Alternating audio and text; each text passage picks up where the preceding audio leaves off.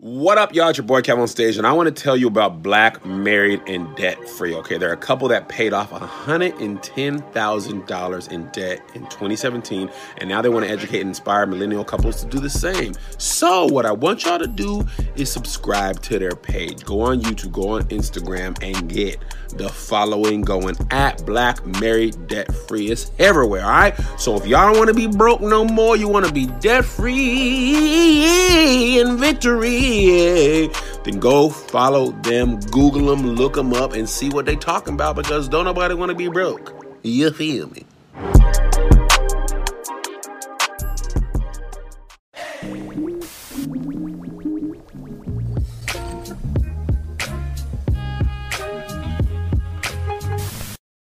What's going on, everybody? This is Marcus, and I'm here with my lovely wife, Shira. Yes, Shira, I'm so happy to be here with you. And we're so happy that you've chosen this podcast to listen to. I mean, you could have chosen anyone, right? There's thousands out there, but we want to thank you. And we also want to thank everyone who's been leaving us 5-star reviews on our podcast. That's like huge, right? And it helps us to become more visible. It helps our podcast to be relevant in this space. So we thank you very much. And we encourage you, if you haven't already, just leave us a little review, you know, it's going to be beautiful. And if you do that, we're going to bless you with a link to our masterclass for absolutely $0. But once you've left a review, head on over to our email and email us blackmarrieddebtfree@gmail.com and say, hey, I left a review. I did it. So thank you very much.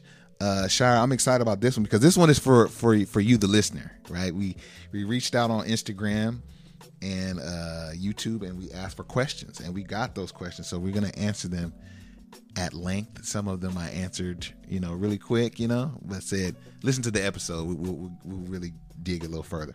Okay, well, I'm excited for this because I don't know any of the questions. So yes, I always love the questions, so let's go ahead and get right into it, Shire. The first question is from, and some of these I have the name, some I don't, but this is from Alex Laura. Alex Laura asked us, she said, what are, or were, I guess, some major factors, some major sacrifices you all made while trying to pay off debt? What were some major sacrifices you all made while trying to pay off debt? I was really trying to think about this one, Shire. Yeah, there was quite a few. That's a good question, yeah. Because I want to hear your few, Marcus, because, you know, I've said before that you don't have to like suffer your way through paying off debt, right? And that you can still enjoy life. And I think some of that comes from knowing that you're working towards a goal and you're actually making progress on it. And so it just kind of improves your outlook, yeah, even if your day to day isn't filled with, you know, all the comforts that, yeah, you would really want. Yeah, I think for us, it becomes a part of our DNA. Those quote sacrifices become so much a part of you that they don't feel like pain. It doesn't feel like a sacrifice. It just feels like your new mindset. And like, so we didn't purchase a new vehicle during that period of time. We didn't, I'm sorry, I think we did end up purchasing a vehicle because you, for like, I forgot why, like car, you know, was no longer operable or something, but we ended up paying cash for it, which was like something we would never have done. But anyway, that was, we didn't take a lot of trips during that time. But we got lost doing the work. And I mentioned that on my IG story yesterday. That's like, sometimes you just do the work and you just put your head down and go, and it doesn't feel like a sacrifice. But I guess if I could pick one though, Shire, we sacrificed our investing. Yeah, that's that was the one thing we did. I don't, you know, I'm trying to think if I regret that or not. Right. Because I mean, then we didn't really have the knowledge that we have now, and we're just so focused on the debt that, mm-hmm, we weren't really thinking about investing. We weren't thinking about retirement. We weren't thinking about, you know, the opportunities that we were missing out on. Yeah. Thankfully, you know, we were able to pay off our debt in about 2.5 years. Mm-hmm. But if it would have taken like, you know, 5 years or 10 years to pay off that debt, I don't think there's any way that we wouldn't have been able to forego investing. I mean, that's just too much, you know? So yeah, I think that's true. And also I think that we sacrifice some of our, like I was saying before, some of the wants. Yeah. So like we didn't really shop for clothes very often, you know, beauty products, you know, things that, you know, I can get now, you know, I wasn't able to get necessarily back then. So we've never, we're a little bit better about it, but we sacrificed time together, with me working odd shifts and stuff like that. But we've never, we still work odd shifts, ironically, but that's always been something that's like, we had an understanding, like we're going to be sacrificing, you know, because if you work the same shift, you'll see each other in the evenings every week. But for me and Shira, before Shira was working from home, we would see each other in passing. You know? And so that was tough. Actually, that was a huge sacrifice because Marcus started working the night shift while we were paying off our debt, and that helped us to save on our child care costs. Yeah. So now that we actually talk it through, I think that there were definitely some big sacrifices that were made, and we're still making some of those sacrifices. Yes. So great question, Alex. We really appreciate that. This next question comes from Ivan, my man Ivan, on IG. He says, looking to invest in real estate out of state. Any suggestions as to areas? And to that, I say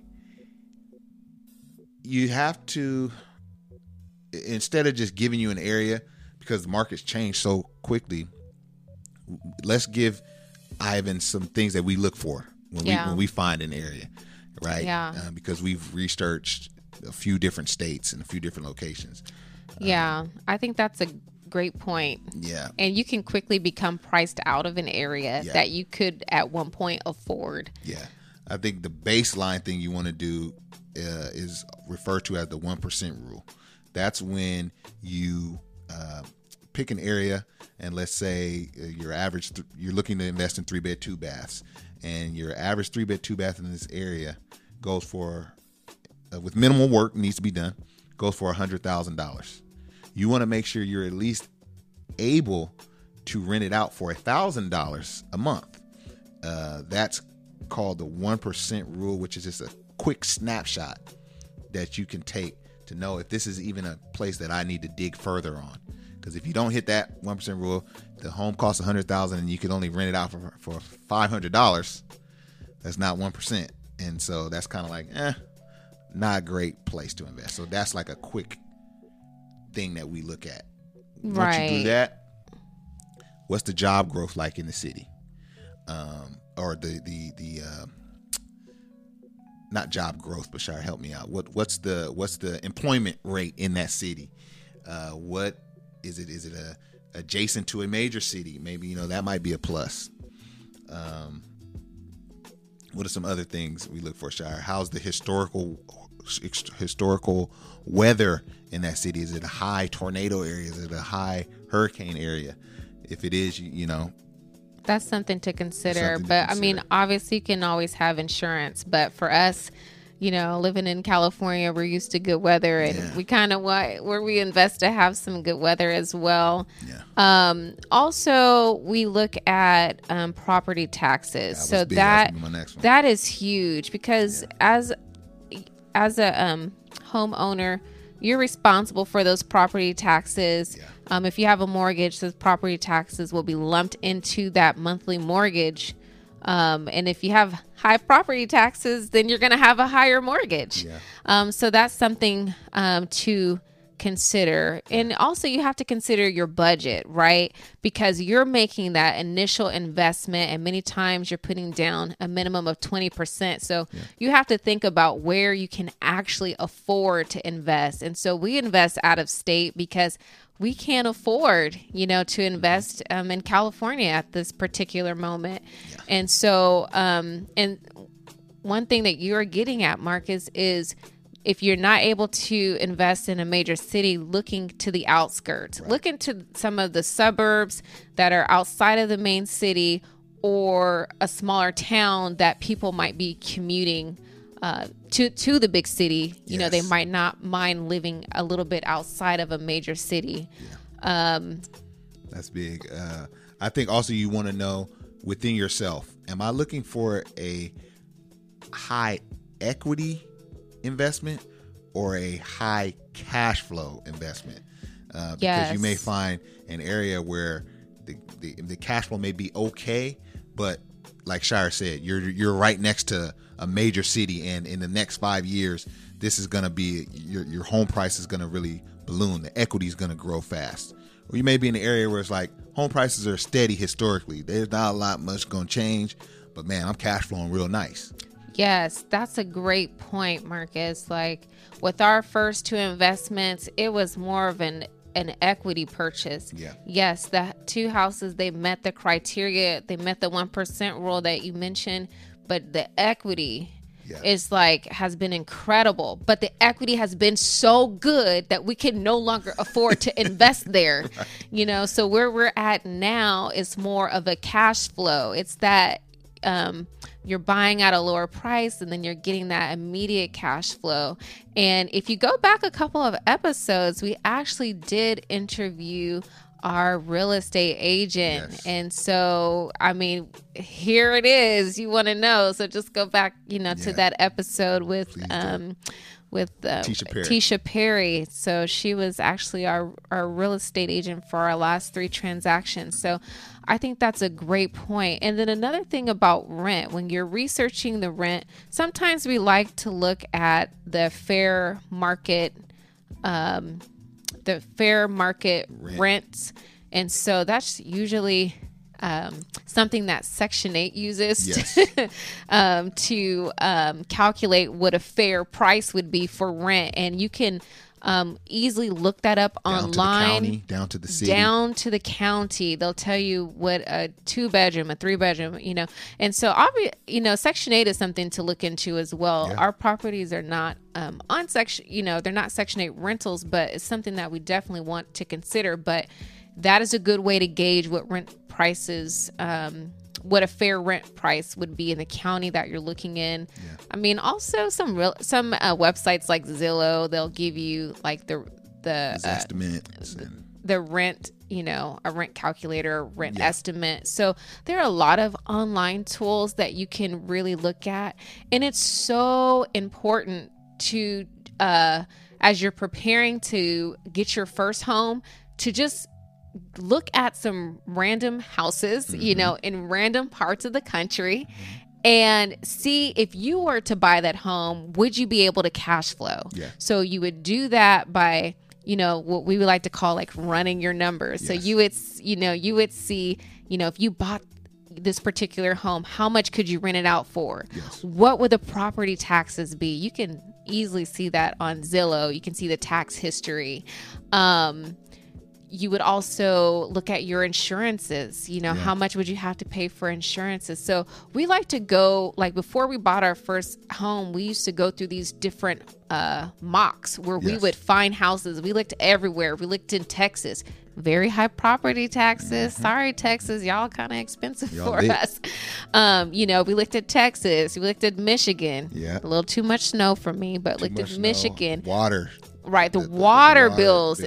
Oh my goodness. Look at those water bills, because even if you don't pay the water bill and the tenant pays the water bill, that's still an added cost that you want to keep in mind. Utilities, yeah. Yeah, utility costs. But we would look in different parts of the country and say, you know, if we were to buy this house, would it be a good investment? Yeah. So just go through a couple of practice, you know, scenarios and think about the things that you pay for now. So if you're renting or if you own your own home, what are the expenses that you have? And those same expenses will apply yeah. to a rental. So a lot of things to factor. Yeah. It sounds like a lot. It sounds like it could be overwhelming, but you know, consider your budget. And if you're doing a basic search, if you know your budget is, you know, $110,000, then you can narrow houses down, you know, by a state or yes. by a city, you know, by that target amount, and just just see if you could determine if it would be, you know, profitable. Yeah. And if you're still struggling on how to do that, then submit another question through the Q&A. Right. And hopefully that helped. Okay, go ahead. No, that's glad. I'm glad we spent time on that, because that actually a few people asked that question. So hopefully we answer all those questions. And Shai, you know, that little shimmer that was in your eye once you really got going on that topic, that little something clicked. I just felt it, you know. We let you guys into a lot of people pay to get some of that information we just blessed y'all with.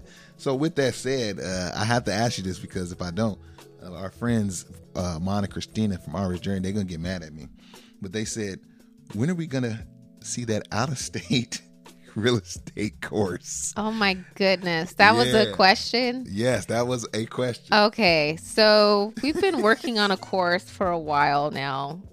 And, you know, the title we have to date is My First Deal. Yeah. And we just need to release it. So I would say the course is coming. We've learned a lot over these last couple of years. Yeah. And we want to share it. And I mean, just hearing you kind of go, Shai, is like, whoa, that's a lot. That's a lot that people. Too. Yeah, that's a lot that it took practice. It took you doing it for you to get that information. The average person doesn't just know to look for that stuff, right? Mm-hmm. So I think we definitely have value that we can bring inside of some type of course. And like you said, we kind of already have the content ready. We just have to. We just have to do it, man. Y'all, so y'all let us know. Stay tuned. If y'all want it. We need to hear from y'all. Y'all need to let us know in the comment section, in the review section. Let us know if that's something you'd be interested in, because you just got a little taste. Shai just gave you just a little taste. Just a little taste. You know, so. I guess that was a little taste. Yeah. Yeah, let us know, man, if that's something you guys want. So moving on, Shai, to another question here. Still in real estate. How long have you been in the real estate industry? I thought that sounded really cool. Ooh, real estate industry. Like, you know, like I'm really doing something, you know? Wow. But it's funny that that question was asked, because March 3rd marked the anniversary of our first house in Montgomery, 1 year anniversary. So then I started going back. I was like, man, how long have we been doing this? Since 2018, Shire. Mm-hmm. Yep. So that's 2018, 4 years. We bought two houses. You've been real estate investor for 4 years. That's a long time. Nah, not really. But time flies, man. Think about what do you think about when you think about that first deal, Shire, when we got it? Look, when I had my mindset that I wanted to do real estate, like I don't think anything could stop. No, go back, Shire. Stop us. Go back. Tell them about when you first introduced real estate. Okay. And I almost broke your heart. Yes. I was learning a lot about real estate. This was during our debt payoff journey. I was learning so much about real estate. And I just kept getting all these ideas about how we could do it. Mm-hmm, mm-hmm. And I started telling Marcus about it. Marcus, we need to get into real estate. This is what we need to do. Man, you were really passionate, and if I can remember, Shai. I was. And Marcus told me. What did I say to you, Shai? Marcus said, You told me you really didn't want to do it, but if I wanted to do it, you would support me. Come on, y'all! Now that's like a good husband. You know what I mean? That's the good husbandly thing to do. Though I felt so sad when you said that to me. How nice that was, and she still felt sad. Like I can't win, but but anyway, it grew on me like a fungus, Shire, and that thing got up inside of me. And now you get on my nerves about it. I'm just like, what are we doing? We ain't buying no house yet. Like, when we gonna get the next one? But I'm like, patience. Yeah, Shire. So yeah, when you going back to that first house, we just did it, man. We just did it. We still had a lot of questions. Wouldn't you agree? Still a lot of unsureties, flying there and meeting. You know, we bought it sight unseen. We're going to the lawyer to sign, and we're just like, not knowing what that was going to be like. I mean, up until that point, had we ever flown on a plane together? I don't even know if we had. No. There's a lot of firsts, you know? But we did it, and you learn through a lot. You can learn on the sideline, but the rest, you got to get in that game. You got to start playing. You got to get game speed. Oh, man, these guys, when you get on that court, they running a lot faster than they was in practice.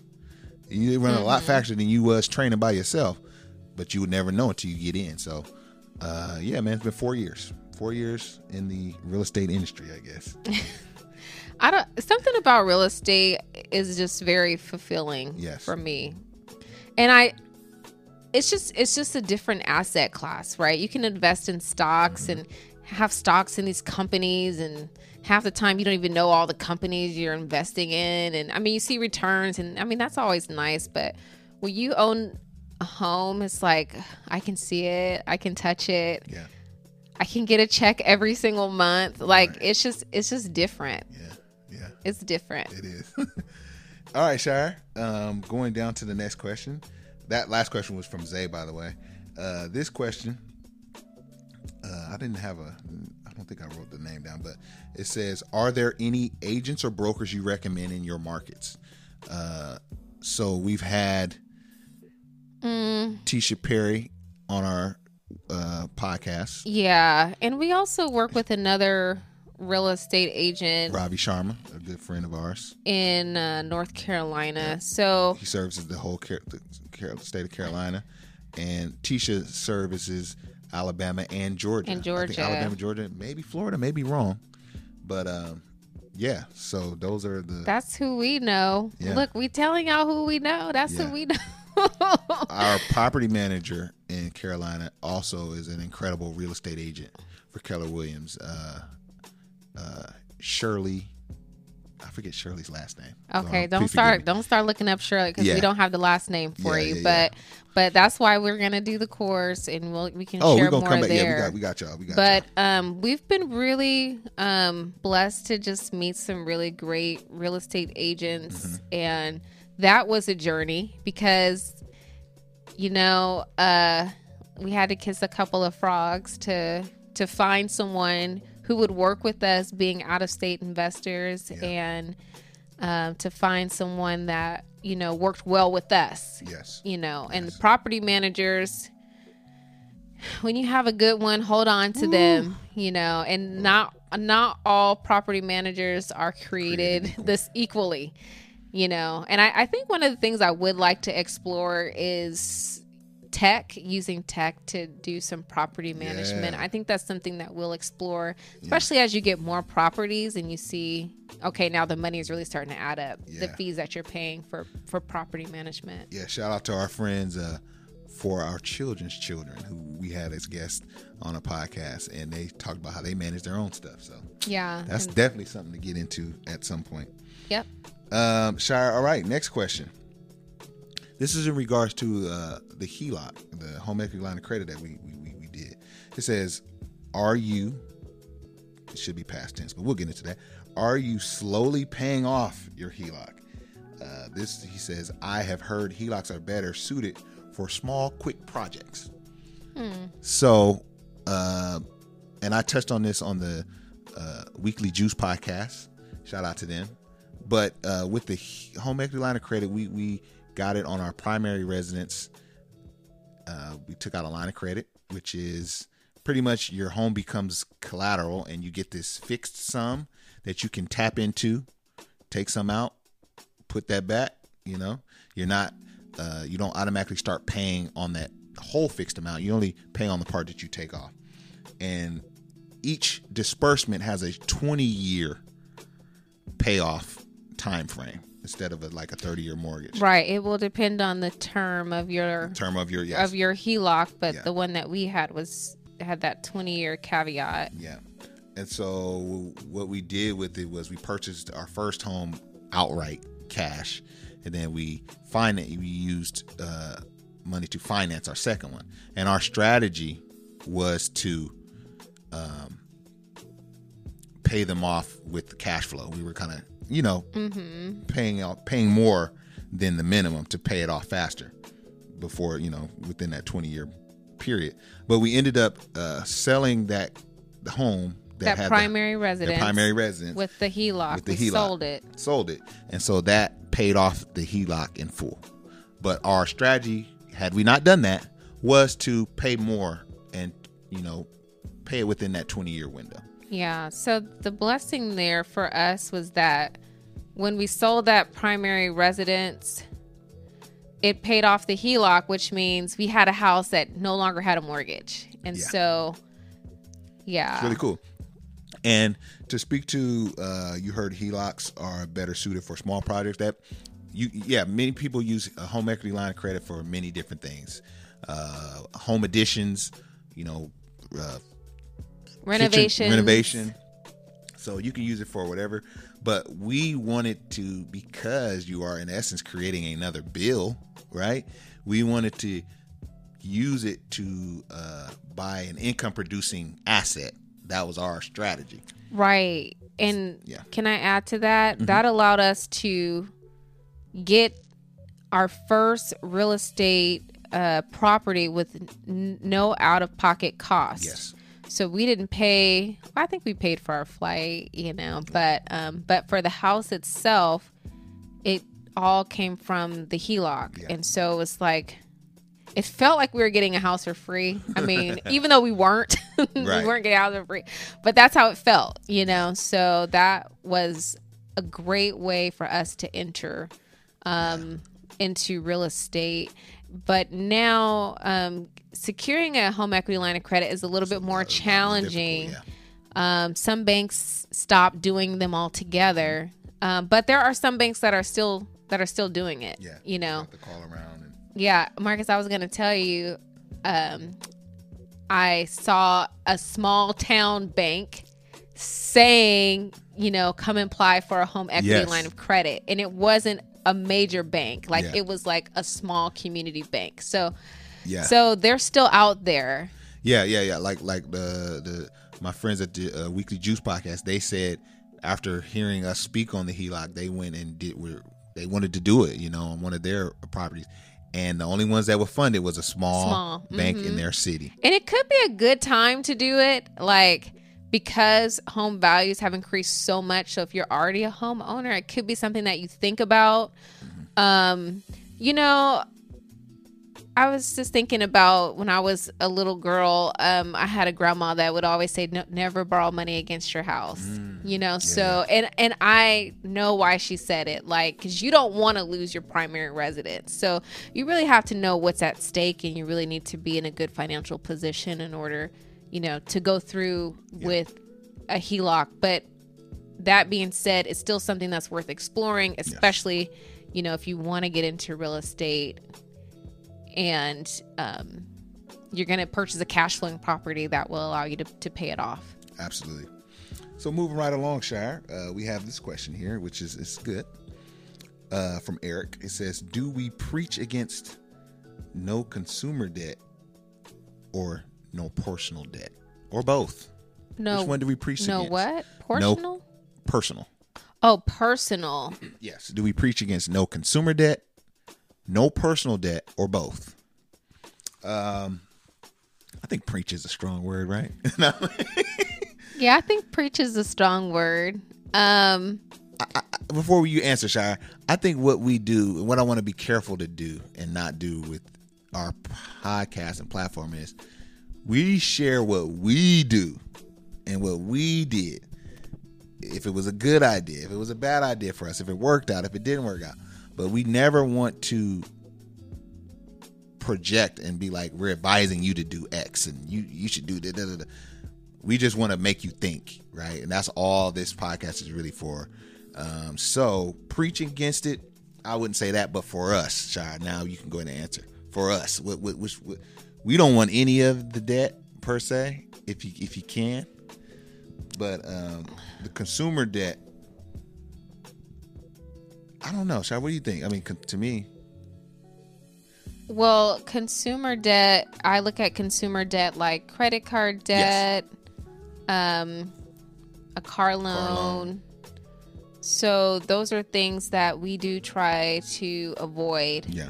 So, for example, we talk about buying a car earlier this year. So there was a period of time where we didn't buy a car because we didn't have the money, you know, so we saved up money. And I did have a talk with Marcus to see. Oh, we had a conversation. I remember like, that. Okay, what if we got a car note? And he was like, no. And I think that we had the wealth educator on our podcast. Mm-hmm. And I was like, after talking with him and his wife, I was like, no, we're definitely not going to go and get no car loan. Right. So for consumer debt, we try to stay away from that. And because our name, you know, is Black Married Debt-Free, sometimes when we talk about our rental property, sometimes people become a little unhinged because they say you're debt-free, but you have debt on your rental properties. And that, I mean, I get it, you know, but I look at that as this is our business, and